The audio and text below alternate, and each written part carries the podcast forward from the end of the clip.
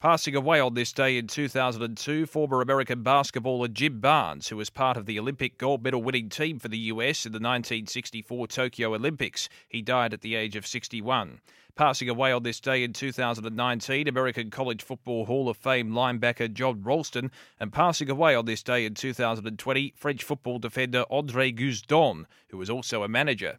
As we mark births, deaths, and marriages for Tobin Brothers Funerals celebrating lives, visit tobinbrothers.com www.ac.au.